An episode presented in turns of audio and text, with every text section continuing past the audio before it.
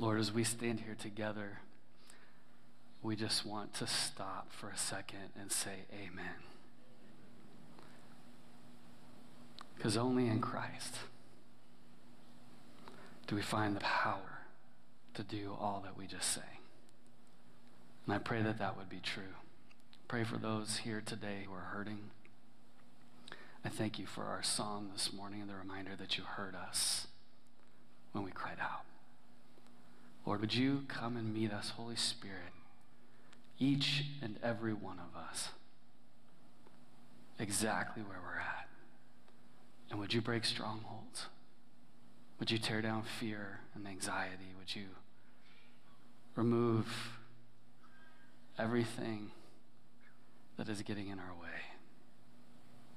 Would you meet us in that place today? And I pray, Holy Spirit, that the name of Jesus Christ would be lifted high and that our eyes would be opened afresh to see his beauty today.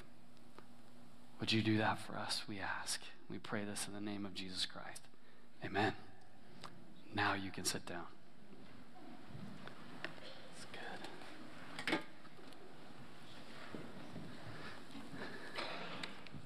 Sorry, one more announcement I had. Uh, this is a reminder. We forgot to announce we have our benevolent today. So um, we didn't remind everybody when we passed the plates, but if we could do that in the back, you've got the little envelope. And just in case you're not sure, when we do communion, we take benevolent. Uh, long story around that, going way back into the Old Testament. I won't do that right now, but uh, the idea here of letting the overflow of our giving go out into our community, so our immediate community and the community around us, to meet some tangible needs. And we have a lot of those happening right now. And so um, if you uh, feel led and moved by the Spirit to join in that, you can grab that envelope and I will, I don't know, put it back on with the people and the cookies or something. I don't know. We'll just figure that out somehow at the end. It's good. Oh, sorry, and one other announcement. I heard on my social media feeds that um, Taylor Swift is attending an Usher concert tonight. I don't know if anybody else heard that. Oh. Okay. Sorry, sorry. I was sitting there going, should I say something or not? I think I just got the answer. Anyway, it's good. I, I may or may not have a Kansas City Chiefs t-shirt underneath this shirt. Um, that's fine. We can talk later. For those of you who are concerned about me, I was born and raised in the great metropolis of Kansas City and look forward to celebrating their third Super Bowl in four years tonight. Um, so it's good. Um, it's great. Good to be with you. And uh, good to be back in God's Word together. We are picking up where we left off last week, and I think you're going to be really glad that I paused when I did, because we would have been here for a while. And uh, really wanted to make sure that we gave ourselves lots of time um, to get through this passage, Matthew chapter five. Um, if you want, you can open up there. We're in verses seventeen through twenty. And Uh, Really, Jesus making a point here of saying the law is good and it always has been, but it really depends on what you do with it. So how you view and live out the law of God will either bring you a great, abundant spiritual life, or it will bring misery and worse. Kind of a big deal. Uh, we talked about this main point, that our righteousness, being right before God, is only possible through Christ's righteousness. You can't do it in your own strength. Your faith is only possible because Jesus has already been faithful.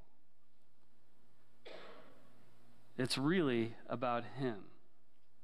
We can't be righteous, we can't be holy, we can't be faithful because we're a little more special than the next person around us, or because we got a little something extra inside of us. You've got nothing. Isn't that encouraging? Crazy message. We also talked briefly about the inside-out way of Christ, and we want to dig a little bit deeper into that this week. Uh, And the idea, though, that only as the Holy Spirit forms more of Christ's faithfulness inside of us will we be able to do what he just asked us to in the previous passage, to shine the light and to be the salt.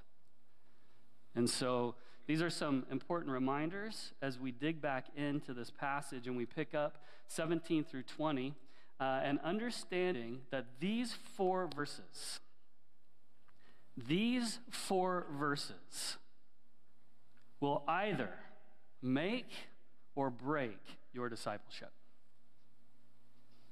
And I said that last week, maybe in different words. I know that's really strong, and it is, because it's true. You need to pay attention to these four verses. Jesus is laying down something absolutely crucial and fundamental to being a follower of Jesus. And how we view this, how we understand it, is going to make or break our discipleship to Christ. And I don't mean you have to understand it perfectly. I don't mean you have to master it. Please don't take that further than you need to. But I also don't want to fudge around the reality here of how important these verses are, and especially as we come to verse twenty. So let me just read that, Matthew chapter five. Follow along with me here. Verse seventeen, we'll read seventeen through twenty. Do not think that I have come to abolish the law or the prophets. I have not come to abolish them, but to fulfill them. For truly I tell you, until heaven and earth disappear, not the smallest letter, not the least stroke of a pen will by any means disappear from the law until everything is accomplished. Therefore, anyone who sets aside one of the least of these commands and teaches others accordingly will be called least in the kingdom of heaven. But whoever practices and teaches these commands will be called great in the kingdom of heaven. And verse twenty. For I tell you that unless your righteousness surpasses that of the Pharisees and the teachers of the law, you, cert- you will certainly not enter the kingdom of heaven. It's a strong statement. What do we mean, enter the kingdom of heaven? We use words like salvation, eternal life, forever with the Lord, whatever terminology that you want to use there. I left off last week, and if you missed last week, I really encourage you to go back and catch it, because we're real, we are building on where we started last week in this passage. It's all connected. But I left off with this statement: when you understand and live out the true purpose of the law fulfilled in Christ, you will uncover the mystery and the majesty of his kingdom. And so we want to pick up there, verse twenty. Let's just dig in. What did Jesus mean when he said, unless your righteousness surpasses that of the scribes and the Pharisees, you will not enter the kingdom of heaven? What is he getting at? And just stop for a second and think. If I can pull us back in once again to the actual context. Sometimes we get in sermons and we forget that this actually happened in real life, and there's a whole story going on here, right? Jesus is sitting up on the north side of the Sea of Galilee, probably just outside of Capernaum where Peter had his fishing business. He's down at the bottom of a hill, and up the hill are thousands of Jewish people from the countryside. I don't know if peasants the right term, whatever you want to call it. These would have been people who worked in agriculture and different things, worked hard just to survive, did their best to be good Jews and faithful to God. And Jesus is standing before them and he says, hey guys, you know the Pharisees and the scribes? Those are the guys that since they were little kids have been memorizing the Bible. They've been memorizing Torah and the law. They've become experts in it, and they're like the guys that are like the best at actually doing the stuff. They spend their entire life. That's what they're paid to do. They spend all day, every day, except for Sabbath, digging in to the law. And Jesus tells these people, if your righteousness doesn't surpass theirs, you don't get into heaven. How would you think that they receive that? Like, think about that for a second. Well, wait a second. So Jesus, you're saying I have to put in more time and more energy into memorizing and obeying the law than those guys? How am I supposed to do that? How am I supposed to do that and feed my family? I don't have the time for that. I have to fish. I have to, to farm. I have to do the things. I, I can only imagine how deflating this must have come across in that culture for those who did not have the ears to hear what Jesus was really saying, because that's actually not what Jesus meant. In fact, it couldn't be more further from the truth. In fact, what Jesus was actually saying was more scandalous than that, because here's what Jesus was saying. See these guys that have spent their whole life memorizing and studying and becoming experts in the Bible and experts in theology and experts in philosophy and experts in obedience and creating more rules around it to make sure that we don't mess up the ones that God already gave us. Those guys aren't actually going to be in heaven. That's the scandal. That's the crazy thing that Jesus is saying here. That's what he's getting at. We read last week from John five, verse thirty-nine of John five. Jesus is talking to the same, same group of guys he's talking about, the Pharisees and the scribes, the experts in the law, the Torah, the Bible. And he says, you guys think that the book saves you. You think the book gives you eternal life, but you've missed the point. The book points to me. I'm the one who saves you. I'm the one that you find life in. And in verse thirty-eight, John chapter five, look what Jesus says. We, we read this last week and we kind of went over it. He, he makes a really crazy statement. God's word does not dwell in you, experts of the word. It's all out here. It's not in here. And then you wonder why they crucified him. Can you imagine? Can you imagine you're a scribe or a Pharisee and you have spent your entire life, almost all of your waking minutes, studying the word, becoming an expert in the word, and this rabbi out of nowhere comes along and says, yeah, you missed it. You actually aren't even saved. You don't even have the word in you. I can understand why they'd be ticked. But this is what's happening in this scene. Jesus is not adding more legalistic requirements to the law. He is actually making the law attainable for the first time in their lives. Guess what? You don't even have to be an expert in it. And guess what? Even more important, I am going to do all the hard work for you. This is what Jesus is saying. This is the message that he is telling them. I think to fully understand this, we have to continue to understand the inside-out way of Jesus Christ. The inside-out way of Jesus Christ. The Pharisees' faith was outside in. And Jesus says, sorry, but you're not actually in as a result of that. You've read and memorized and studied and obeyed the letter of the law, but you've missed it completely because it's just all out here. It's not in here. Their faith was based on themselves. Self-sufficiency. Hey, we'll memorize it. We'll study it. We'll create the Mishnah. We'll create six hundred more rules just to make sure that we don't mess up the originals.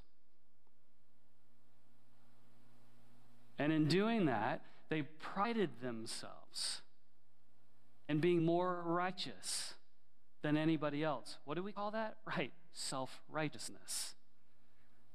You don't have to go to church to understand the term self-righteous, do you? We all get that one. Who do they think they are? Self-righteous. They think they're holier than thou. That's where the term came from. They thought they could do the law in their own strength.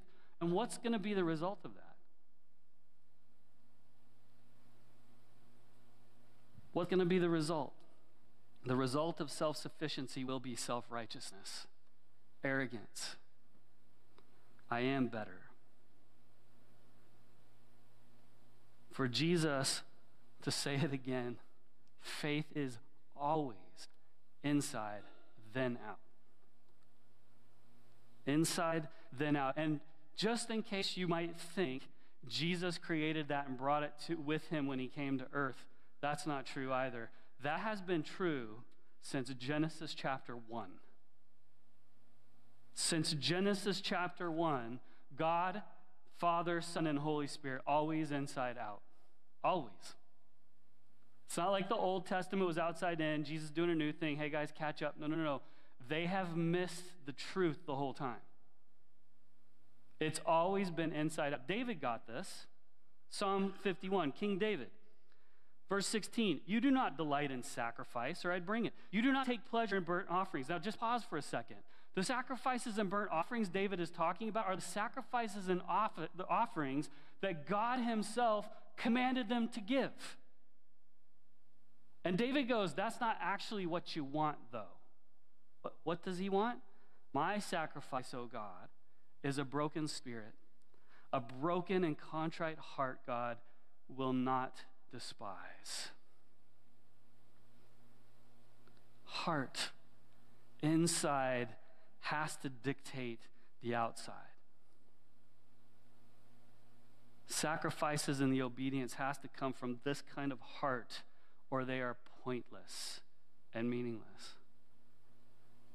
The prophet Isaiah chapter sixty-six says this to the Israelites. These are the ones I look on with favor. This is the prophet speaking God's word to him. So this is God speaking. These are the ones I look on with favor. Pay attention. This is what makes God happy with us. Ready? Those who are humble and contrite in spirit and who tremble at my word. But whoever sacrifices a bull, something God commanded, is like one who killed a person. Wait a second. That's like right up there in the Ten Commandments, right? We're not supposed to, okay. And whoever offers a lamb, command of God, is like one who breaks a dog's neck. Whoever makes a grain offering, God's command, is like one who presents pig's blood. You don't have to know much about Jewish culture. No, that's a giant no-no. Whoever burns memorial incense is like one who worships an idol. What's the first command? No other gods before me. They have chosen their own ways, and they delight in their abominations. I mentioned last week in the Ten Commandments, when you understand the depth of the ancient Hebrew of thou shalt not, you understand that what God is really saying is, if you look to me, and you look to me and how beautiful I am, I am the true husband that will protect you and provide for you. If you look to me, you won't want all the other stuff. You won't want to put your faith in other things and other people, idols. You won't want to murder. You won't want to take stuff that doesn't belong from you. That's just a few from the Old Testament. That's been the truth since the beginning. It's always heart out. You don't change the actions to change the heart. You change the heart to change the actions. But catch the craziness of this. What Jesus is saying is you can even do holy good things and they're still wrong when the heart is wrong. This is the part I think we struggle with the most.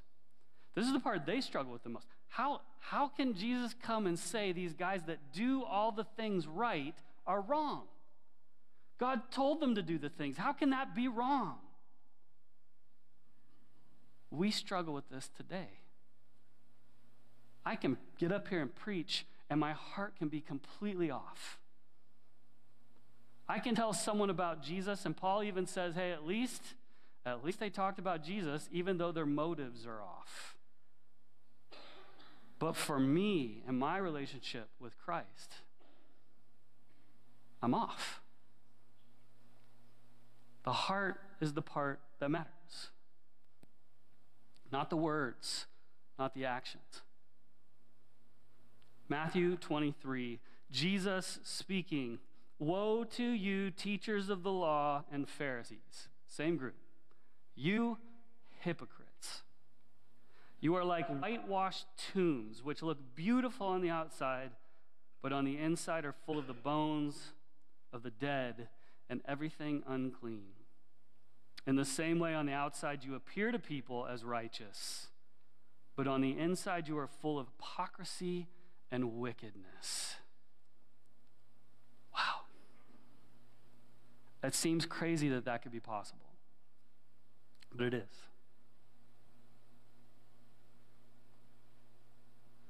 Most important piece of Jesus' message in this whole thing: you will never have what it takes to measure up.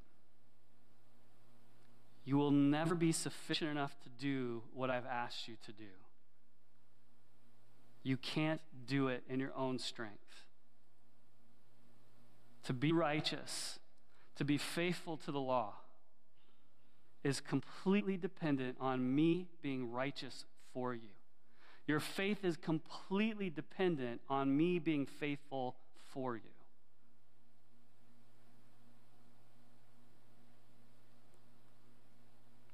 Anybody else come to this place and ask the question, so then what's my purpose? Like, what's my job in the whole thing? Like, if I'm useless, like, what's the point? Any, I don't, anybody else, I, I know that's where my mind goes. But this has messed people up for thousands of years, and it's still doing it. In fact, Jesus said, hey, listen, when you preach the good news, it's not gonna always be received well. We already talked about that, right? Why? Because our hearts are so backwards that when we hear freedom, we hear slavery. We're so broken. And the good news of Jesus comes and says, hey, listen, the choices you're making, and when you put your will and your desires up at the top, it's killing you, even though you think it's the way to go. But if you put that to the side and actually do the stuff that I'm asking you to, it'll be really hard, but you find life and life abundantly. He says this message for the Jews is offensive and for the Greeks is foolishness. You can understand why, can't you? Who wants someone to come and say, hey, you're useless? Well, thank you. I mean, let's be honest, especially in the twenty-first century that we now live in. What has been the message for the past twenty, thirty plus years? You can be anything. You can do anything. And yet, we're realizing it's a lie. And I think that lie has done more damage to this generation than anything else. I'm sorry, friends, you actually can't be anything. You can't do anything. I tried so hard. The amount of wall sits I did in grade nine so that I could dunk a basketball, and I still can't get up there. Man, did I want to be in the N B A. Man, do I wish I could get on the field with the Chiefs tonight. Mm. Let's go! No, it's all right. I'll come up here and talk to you guys every week instead.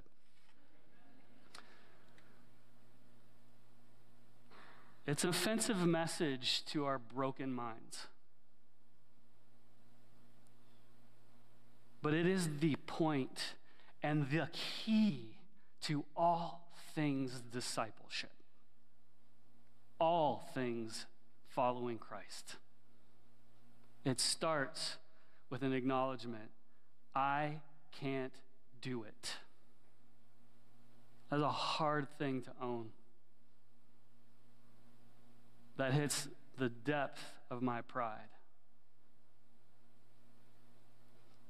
Isaiah sixty-six, two, these are the ones I look on with favor, those who are humble and contrite in spirit and who tremble at my word. The Pharisees believed the ones that God looks on with favor are the people who go overboard to make sure they do all the stuff right. And all the way back to their own prophets that they weren't catching. No, that's actually not true. The one who pleases God is the one that acknowledges they can't please God. Does that sound familiar? Blessed are the poor in spirit. What's, what's he looking for? A humble heart poor in spirit, there is a glorious freedom when we realize we don't have enough to please God. Do you know the weight that comes off of that? Like, literally the moments in my life where this has become more and more true, I actually felt like I went like a, an inch or two higher. It just, you could feel it come off. As much as my pride wants to think I can do it, it is a weight I cannot carry. And it's a weight you can't carry. No one can but Jesus. Blessed are the poor in spirit.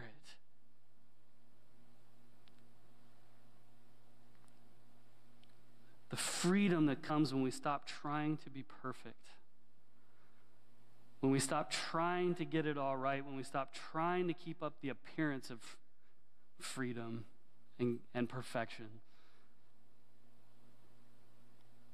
Those who are contrite in spirit. Blessed are those who mourn, mourn at sin. Owning the places we have not put God and his desires first in our lives. The greatest trick of the enemy is to make us think if we got honest about our sin, it'll destroy us. People will reject us, push us away, and unfortunately that's been true in the past. But in Christ, he's very clear. When we bring our sins to the surface, the sun burns it away. Darkness leads to slavery and captivity, but openness, ownership of the places where I have not made it, where I have missed it, brings freedom, and it brings healing. Contrite spirit. Blessed are those who mourn. What does he mean by tremble at his word? The fear of the Lord is the beginning of all wisdom, of all knowledge. It's the beginning of Proverbs, Psalms, I think all of the above, somewhere in there. When you hear the word fear God, what happens inside of you? Fear? Like human fear, like, oh my goodness, he will strike me down. Can I just help us, just a little reminder. Every time God talks about fear and the holy fear, here's what it means. Put him first. That's it. Put him first. That's what it means to fear the Lord. That's what it means to tremble at his word. It means your words, your desires for me bring life. Yours and yours alone. And so everything else that I think will bring me life, idols, I'm going to put down here because I want you to be at the top. That's what it means to tremble at his word. That's what it means to fear the Lord. Sorry. This thing is going crazy.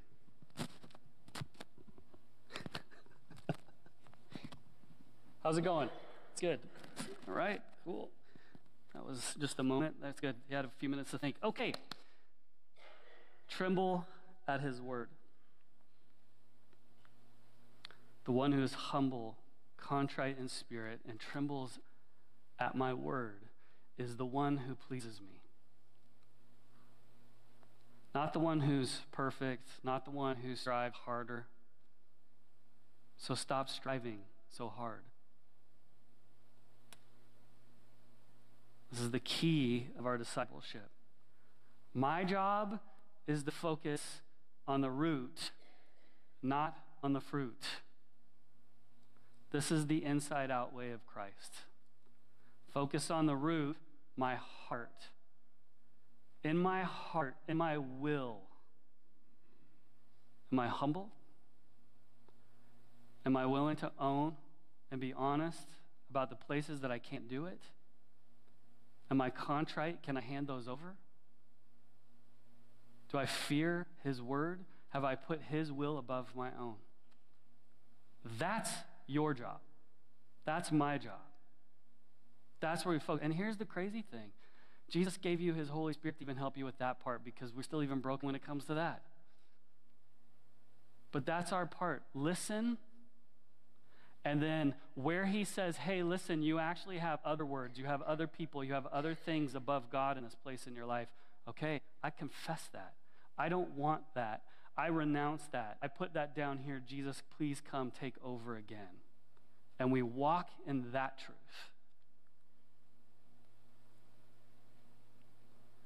Holy fruit is what the Holy Spirit produces when our hearts are humble, contrite, and surrendered to the will of Christ.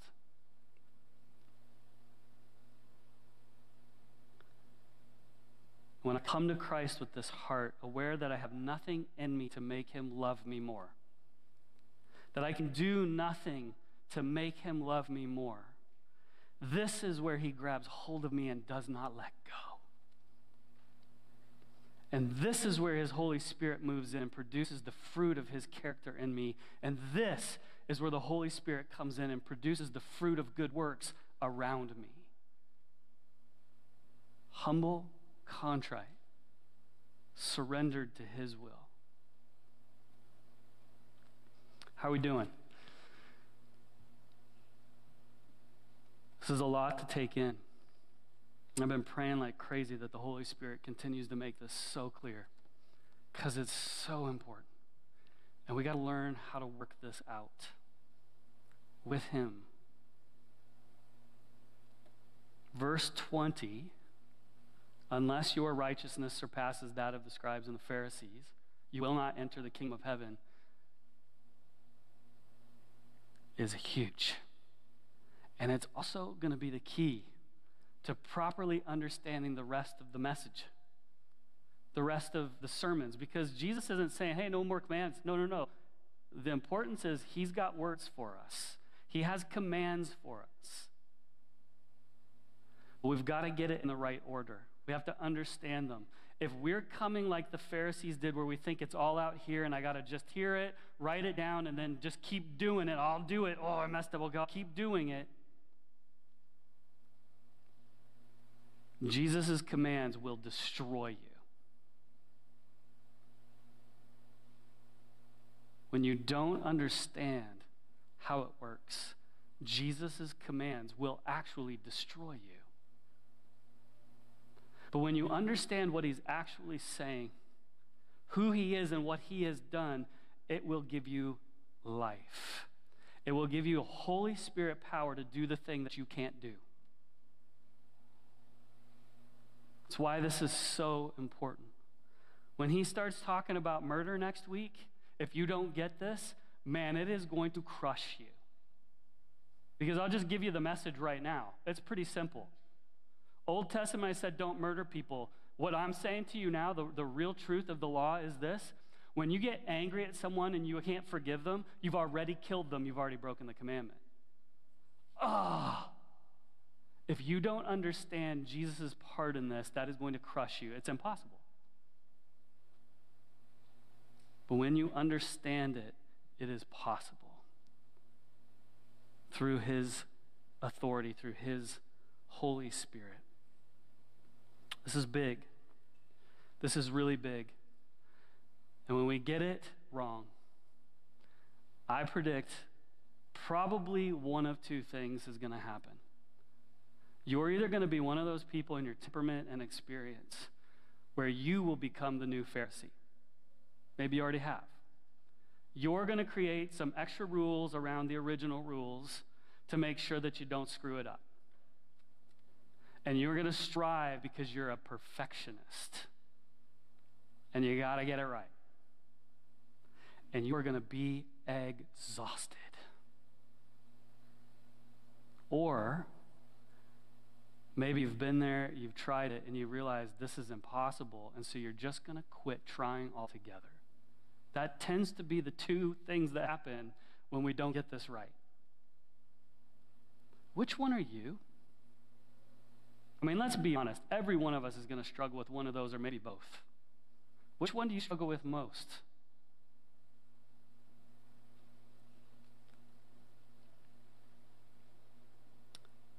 I need to pull this together. Just a little bit of application here. I'm sure there's lots more, but just a few things that stood out for me. And I'm asking this question for us. Have we also missed the point of the law? Have we also missed the point of the law? What is our version of Pharisaism or legalism when it comes to Christ's law, when it comes to his words, his command? Here's one. Bibliolatry. That's a fun word. What am I talking about? Have we turned the book into an idol like the Pharisees did? Where they thought, as long as I just read the pages and do the stuff, then God will be pleased with me and it'll all be okay. I wonder if we have our own version of bibliolatry. Have we turned the Bible? Because what does Jesus say to them? You think the book saves you. There's only one person, one thing. Well, that's not a thing. It's a person who saves you. It's Jesus. The point of the book is to point you to him. And when we get lost in the book, we get lost. And that sounds crazy. I'm a Baptist preacher. I'm supposed to tell you, like, this is, and, and I am. Don't, don't misunderstand me. I am in no way saying this book is not important. This is our foundation. Amen. But only as far as it does its job the way Jesus intended it to, to point us to him. Bible study is head knowledge and not life change. Is not life. It's not discipleship. And there's two places to note here. First is this: information without application is death. Information without application is death. When we think we can just memorize the words, study the pages, and just sterilely obey the, the words in our own strength, we're done. In fact, I would say most of the time we don't actually obey it. We just talk about it. Well, this is what it says. And don't get me wrong, I could talk with the best of you. I can stay up here in the theories and the theologies and the doctrines and the philosophies. I like it way too much. But it's not the point. Matthew seven twenty-four. Everyone who hears these words of mine puts them into practices like a wise man who built his house on the rock. You know what that verse is? That is the end of this sermon. He says all this stuff and he gets in, and what does he say? He goes, hey, you know who's wise? Like the wise guy who builds it. You, you grew up singing the song, right? The wise man built his. Anyway, the wise guy is the one who hears the words and puts them into practice. Information without application is dead, and it brings death. James one twenty-two. Do not merely listen to the word and so deceive yourselves. Do what it says. Jesus isn't saying, hey, see the Pharisees, they just keep doing this stuff, doing this stuff. Stop doing stuff. It's not what he's saying. He's saying, get it in the right order. Don't do it in your own strength. And that's where we come to this point. Application without faith is dead, and it brings death. What do I mean by that? Application without faith is death. Some of you have heard me talk about this before. I think through my teen years, I had kind of a weird path. I was sort of doing my own thing. Not that I was like really crazy or anything, but I was just doing my own thing. God pulled me back in. Started thinking about ministry. I got serious. I'm like, man. But I had this idea in my head. It was the whole, you know, hey, read your Bible and pray fifteen minutes a day, keep the devil away kind of a thing. That was sort of my internal motto. And so I'm like, I got to read my Bible and pray every day. So I got it in. I set times around. I did all the things. But I didn't get why. I didn't understand why I was reading my Bible and praying. In fact, I think I was reading my Bible and praying because I thought that's how I kept God happy with me. And I had it all backwards. And so what I would do is I'd open up, and I remember, I, I remember one day I opened up to Galatians and the fruits of the Spirit. I'm like, man, this is a good place to start. Okay, I want to be like Jesus. I need to have his fruit. Here we go. Love, joy, peace, patience, kindness. And I remember getting done. I'm like, oh my goodness, that's like oh, super overwhelming. Lord, I can't do that much today. So how about we just pick one? So I chose joy. I will be joyful today. I, I am not lying to you when I say within thirty minutes of that Bible study, I was in my car and I flipped the guy off. The joy had already left. Stop creating your own holy to-do list. Sit, put your pen down on the piece of paper and open his word and say, Holy Spirit, you know what I need. I don't. What do you know I need to worry about right now? What's the thing that you need to make more like Jesus in me? This is what we're talking about. This is the faith. This is what we mean when we say abide in Christ. Abide in him, abide in his word, abide in his love, and the Holy Spirit will produce much fruit. Like, just stop for a second. You do realize when it says the fruit of the Holy Spirit, it's fruit that comes from the Holy Spirit, not you. Wow, I'm ranting. Gotta keep going. For those of you who lean towards perfectionism, the possibility or reality of failed obedience will lead you to try even harder to achieve. Knock it off.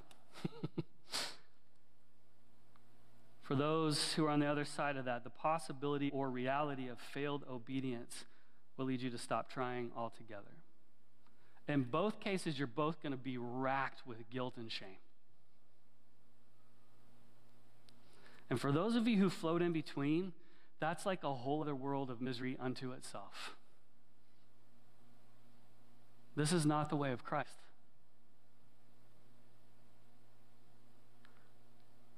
If you can accurately, deeply answer all the Sunday school questions about the Bible, if you can sit for hours in deep theology and doctrine and talk and wax eloquent, but you do not have love, you are nothing.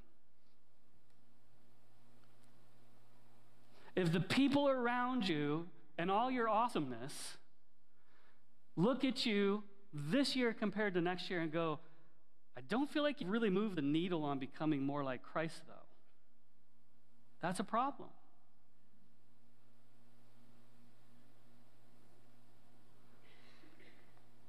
You too have missed the point of the Bible. I love Larry Crabb, huge book that changed my whole understanding of this whole concept we're talking about. It's called Inside Out. I highly recommend it. He's passed away now. Huge loss. And I remember, I think it was in that book, reading, and he, he just made the simple statement, I've never forgotten it. When you come to Scripture, and you study it, and you meditate it, and you walk away from it, if you feel better about yourself, in the sense of you feel a little more holy, a little more righteous, a little more self-righteous, you probably missed the point. Because the way you know that you've come to the Word and the Spirit that Christ is talking about, it will always produce two things, humility and love. It won't make you feel better or like you're further along. It'll actually go, oh my goodness, whoa.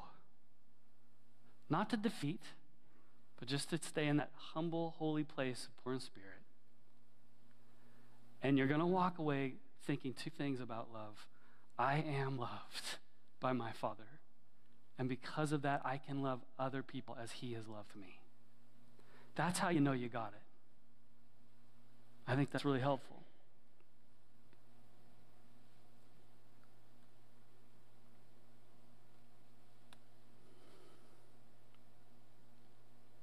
The misunderstanding of this core teaching of Christ has led to two discipleship killers in the church over the years.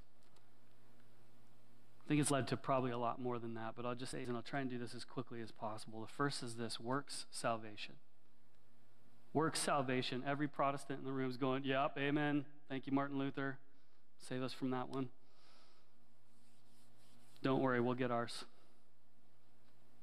Works salvation. The wrong grid for measuring whether I'm in the kingdom of heaven or not. If my good works outweigh my, outweigh my bad, God will show favor to me and let me in.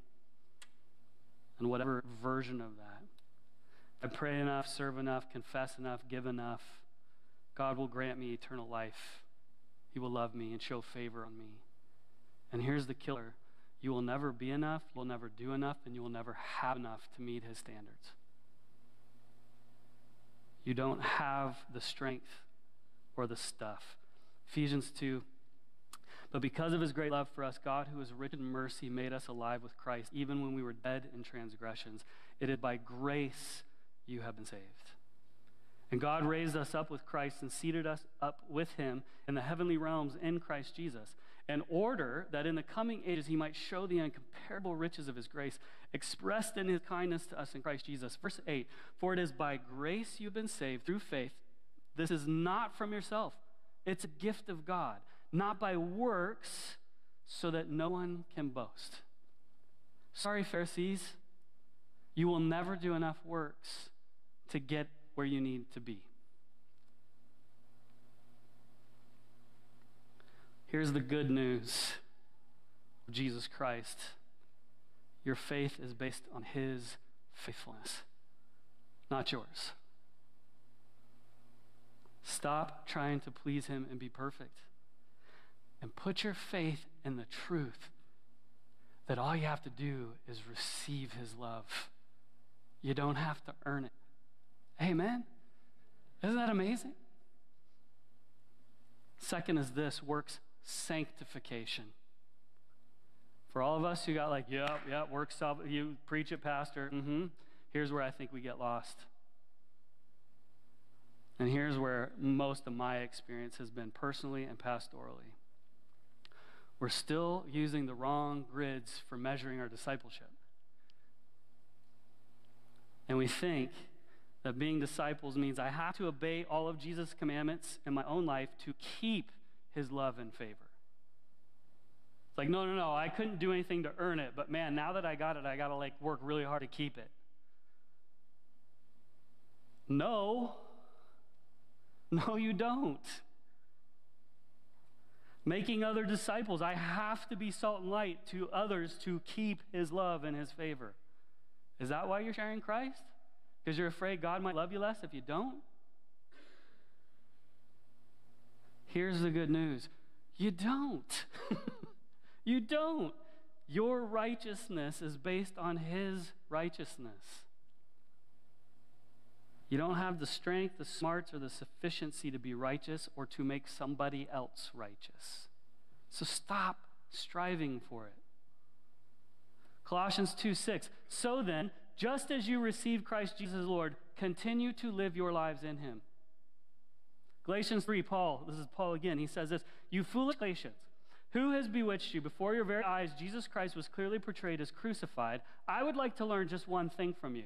Did you receive the Spirit by the works of the law or by believing what you heard? It's talking about their salvation, becoming a Christian for the first time. Are you so foolish? Verse three. After beginning by a means of the Spirit, are you now trying to finish by a means of the flesh? And Paul is saying, knock it off. Stop trying. You didn't do something to earn your salvation. You can't do something to earn your sanctification. Remember sanctification? It's that ongoing process of being molded into the image of Christ that we've been talking about. My spiritual formation. You were saved because you heard the good news and you put your entire life into it. That's what it means to say you obeyed it. Do the same thing as you walk with Christ. Listen to his word humbly with a contrite spirit and tremble at it. Put his desires above your own. That's our job. Good works are works of obedience that come from abiding in Christ. Stop trying to please him and be perfect. Put your faith in his perfection. Stop trying to earn his love and his favor and just receive it because it's right there, free for the taking. This is why you hear me say constantly, I don't obey the Lord to please him and gain his love. I obey the Lord because I've already got it. And that is the power of Christ and his Holy Spirit. That's where the fruit comes from. I'm going to ask our worship team and our elders, pastors, to come and join me here at the front for communion. And while they do that, can I just ask you quietly where you're at to just take some time to pray? If you need to, close your eyes, whatever you need to do to eliminate distraction. If you need to look up, sometimes I find it's great just to even look up at the reminder of the cross and the Holy Spirit. Whatever you need to do. Are you still trying to earn God's love by saying and doing the right things? Could you just take these questions to the Lord in prayer? Have you become a spiritual perfectionist? Have you realized how exhausted you are yet?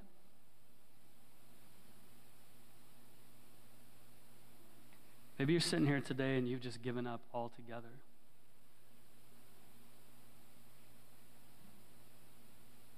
Maybe you're sitting here today and you've had nothing to do with Jesus. You've just been trying to do the whole thing by yourself. As we come to the table, as we come to the bread and the cup and the reminders of the way of Christ, would you allow the Holy Spirit to remind you that he already did all the work for you? He's taken care of the righteousness part. He's taken care of the perfection. He's taken care of the faith. Would you take this time to confess where you've been trying to earn what he has already earned for you? Would you just take a moment and do that?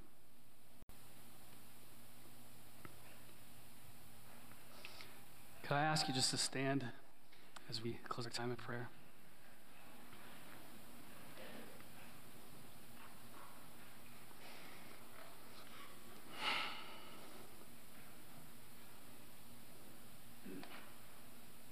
Lord, thank you.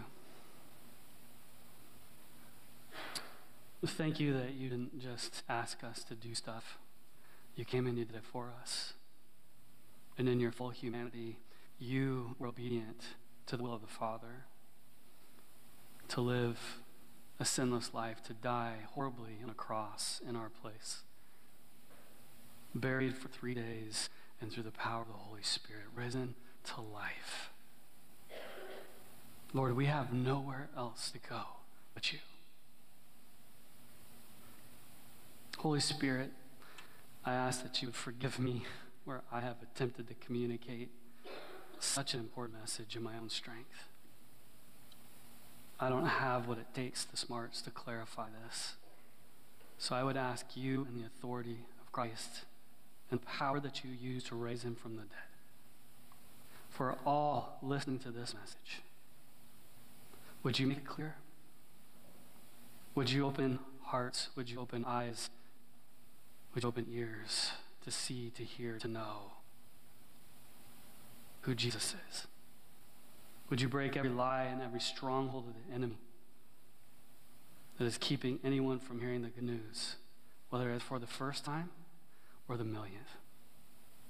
Would you remove blindness and obstacles to know, to know that we can stop striving? Stop striving to earn your grace and your love and favor, and just receive it. Bring freedom from condemnation, and make us more free to joyfully surrender our entire lives to Christ, free to become slaves to Christ and to others, to come and die to ourselves, and learn that this kind of death is what brings life. Speak and move in us, Holy Spirit, we pray. And we pray this in the power and the beauty of the name of Jesus Christ, our Lord and Savior. Amen. Amen. God bless you. Listen, if you need to go, please do that. If you need to stick around and talk, would you do that too? These guys are all up here all ready to go. I didn't tell you this, but hang around. Hang around. Come up. Let's talk. Let's pray. And uh, let's do business with God and find that freedom. God bless you. Talk to you soon.